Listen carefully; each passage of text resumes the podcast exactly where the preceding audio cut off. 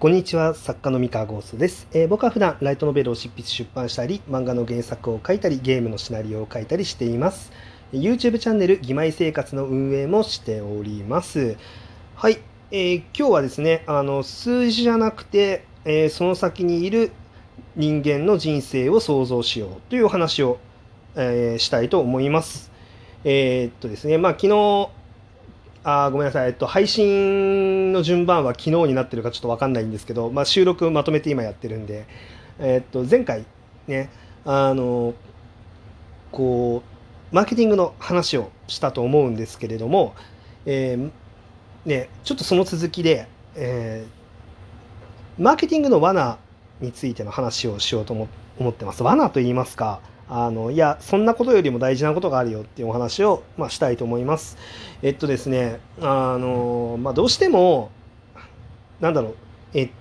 ビジネスをやっていくと、まあ、小説だけじゃなくてねあのもし、まあ、社会人になってねあの営業とか、まあ、売り上げっていうのと向き合わなきゃいけないっていうねあの時期に差し掛かってるリスナーさん、うん、がいたら、まあ、ちょっと、まあ、考えてほしいなって思ってて。まあ、特にねあの売上に責任がある立場の人、うん、ほど、まあ、大事な話かなと思いますなんか自分の店持ってるとか自分の商品持ってるっていう人ですね。うん、となんかその今ってすごくその数字だったりとか、まあ、データであのなんだろうな、まあ、物の良し悪しとかうまくいってるいってないとか人が見てる見てないとか、まあ、買われてる買われてないってすぐ分かるじゃないですか。でだからねあのみんなついその数字を追いがちになってしまうし、まあ、僕自身やっぱ数字って気になっちゃうんですよね。なっちゃうんですけど、まあ、でも、うん、究極その数字にやっぱり振り回されてしまうと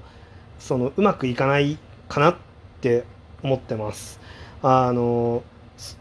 なんかねこうマーケティングを考えるのはすごい大事なんだけれどもやっぱりその数字に振り回されちゃってその先にいるあのお客さんの、まあ、人生っていうのを想像するっていうことが、まあ、できなくなっちゃうと結構とんちんかんな戦略とかをやってしまったりとか、うん、するっていうのはあってですねまああのまああんまり例に挙げるのもあれなんですけれどもすごい分かりやすい例で言うと100日後に死ぬワニですよね。うん、あえてすごい、まあ、フォロワーさん圧倒的な人数いますしあのいましたし、まあ、リツイートとかいいねのも伸びもものすごかったじゃないですか。あれ数字で見て大成功ですよね。で数字で見て大成功でであのですね、まあ、確かになんですよ。あのあれ100日後終わった瞬間に映画化発表グッズ化発表みたいあのコミック化発表みたいなのをガンガン打ち出していったじゃないですか。であれでこう反発がこう出ちゃったと、まあ、別に儲けるっていうのは問題ないんだけれどもだけどもっとやり方あったんじゃないかと、うん、あのもっと気持ちよくお金を払わせてくれよと、うん、あのなんかそういうこう声っていうのがすごいたくさんあったと思うんですけれども。であれもね確かにあのなんだろうな。えっといや一方でねあの完結の瞬間にあの告知をボンボンボンって出すあのやり方あのおそらく数字だけ追いかけていたらあれ最適解ななんですよ数字だけ追いかけてたら。でなんでかっていうとやっぱりその世の中コンテンツこんなに溢れてるんでその完結しましたってなるじゃないですか。えっとそしたらですね1日経つごとにあの数パーセントの人が100ワニのことを忘れるっていう感じで、まあね、どんどん減ってくんですよねその100ワニのことを覚えてる人っていうのが1日あの時間が経つごとに。でこれはあの数字のデータだけ追っていくとあのそれはもう逃れられないんですよ。あの減っていくんですよ。なんであの完結と同時にあのなんだろうな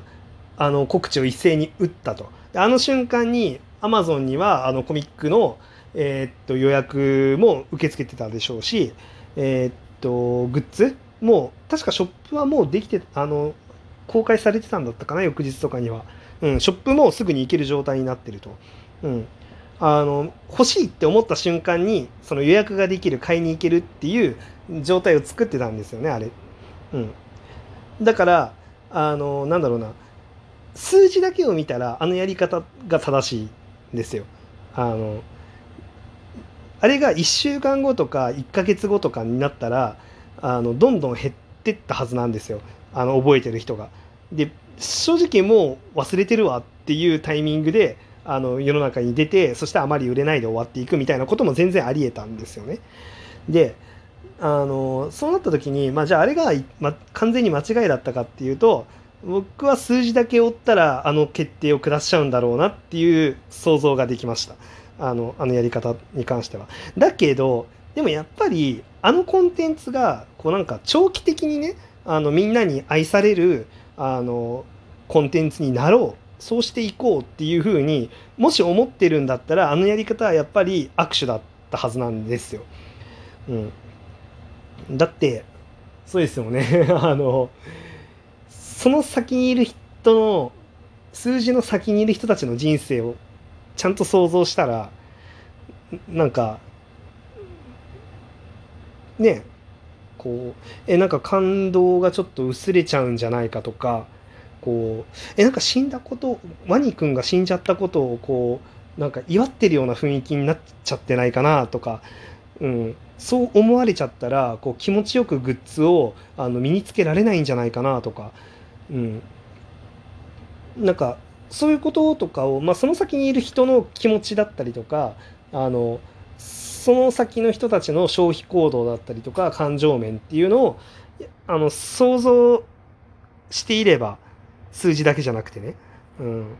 そしたらもしかしたらもっと長期的にあの人気になったかもしれないし気持ちよくお金を払いたいって思えるコンテンツになったかもしれないんですよ。でなんだけれどもやっぱ数字だけ追いかけてしまってその先にいるあの人の気持ちっていうのをやっぱり考えてないと、まあ、そういうことになっちゃうんだろうなっていう、うん。まあ、本当に考えてなかったかどうかはちょっと分かんないですけどあのみんなも一緒になってわーってお祝いしてくれるっていうふうに思ってたのかもしれないですけどねマーケティング担当者。うん。まあ、そんなに多分別に悪感情でやってるかっていうとそんなことはないんじゃないかなとも思うんですけど、うん、まあまあまあっていうのがありましてなので数字だけ追っちゃうと結構見誤るなっていうふうに思ってます。はい。うん、なんで、うーん、まあこれはね気をつけなきゃいけないんですけれども、やっぱり、その、まあ、例えば僕の場合小説ですよね。まあ、小説は、まあ、ね、売上何万部っていう売り上げの向こう側には、まあ、この本を書店で手に取って買ってあの読んでであのまあ面白かったっていう人たちのいろんな人たちの姿っていうのは僕は想像してて中にはねあのおそらくあのあとまりさんのイラスト好きって言って買ってで中身読んでないけどとまりさんのあのイラスト好きっていう人も中にはいると思うんですよ。中にはいると思うしであので一方であのちゃんと中身まで全部読んでああ全部のキャラクター好きとかあといろはが好きとか真城が好きとか式部先生が好きとか、まあ、なんかいろんなあの人たちのあの読書感を想像するんですよね。あのあとどんなシチュエーションで読んでるんだろうとかね、まあ、家の中でゆっくりとリラックスしながら読んでるんだろうなとかあの学校に行く途中のあの電車の中で読んでるんだろうなとかあはたまた学校でねあの一人でうん休み時間とかに、まあ、ちょっと退屈なタイミングでさっと読んでるのかなとか、うん。まあ、なんかねいろんなあの姿っていうのを僕はやっぱ想像してて。でなのであのどんな人にでもやっぱりあの喜んでもらえるようになるべく多くの人に喜んでもらえるようにっていうのは常に考えてるんですね。でなのでこう実はもう究極中身読んでないですあの泊さんのあのイラストを堪能したいから買ってるんですっていう人のためにも僕は結構ちゃんと考えて作っててですね。あのだから表紙のポージングだったりとか、えっと、口絵のえ、っとピックアップするシーンだったりとかそのモノクロのピックアップするシーン。みんな泊さんのこういうイラスト見たいよねっていうのをやっぱ考えながら、まあ、泊さんのっていうか、まあ、泊さんの描く芋座のこのキャラクターのこういうシーン見たいよねっていう究極あのまあ、もちろんね中身読んでくれてる人のために、まあ、文章は全力で面白くするとでそれとは別にあもしかしたら中身じゃなくてあのイラストっていうところに魅力を感じてくれてる人もいるかもしれないとで思ったらじゃあイラストも当然あの彼らがどんなものを見たいって思うんだろうっていうのをやっぱ考えながら作るんですよ。でそれをあのなんだろうな、まあ、一人一人のことをちゃんと想像をする。で、まあ、それが合ってるかどうかなんて分かんないですよ。あのその人たちの、えっと、頭の中を覗けるわけでもないしあの読者さんね全員にあのたいあの面談するなんてことは到底不可能なんでできないんですけど、まあ、だけどやっぱりあのできないなりにやっぱり想像する、うん、頑張ってあのその正解に近づくようにするっていうのが、まあ、大事なのかなって思って自分ではやってますと。で実はその数字僕はすごい数字をちゃんと作るっていうことは大事にしてるしあのマーケティングにも全力なんですけどもあの、まあ、どっちかっていうとそれは大事なんだけどやっぱり一番大事なのはその先にいる人一人一人でその人たちがやっぱり満足したら結果的に数字って出てくるんででその人たちが満足できないものをや作ってしまったらやっぱり数字にはならないんですよね。なのであのでその人たちをどうやってこう楽しんでもらもらうのか、うん、っていうことをまあ常に想像しながら